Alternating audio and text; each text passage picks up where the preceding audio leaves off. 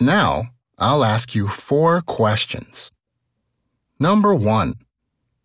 According to the passage, how do some people try to avoid causing traffic accidents?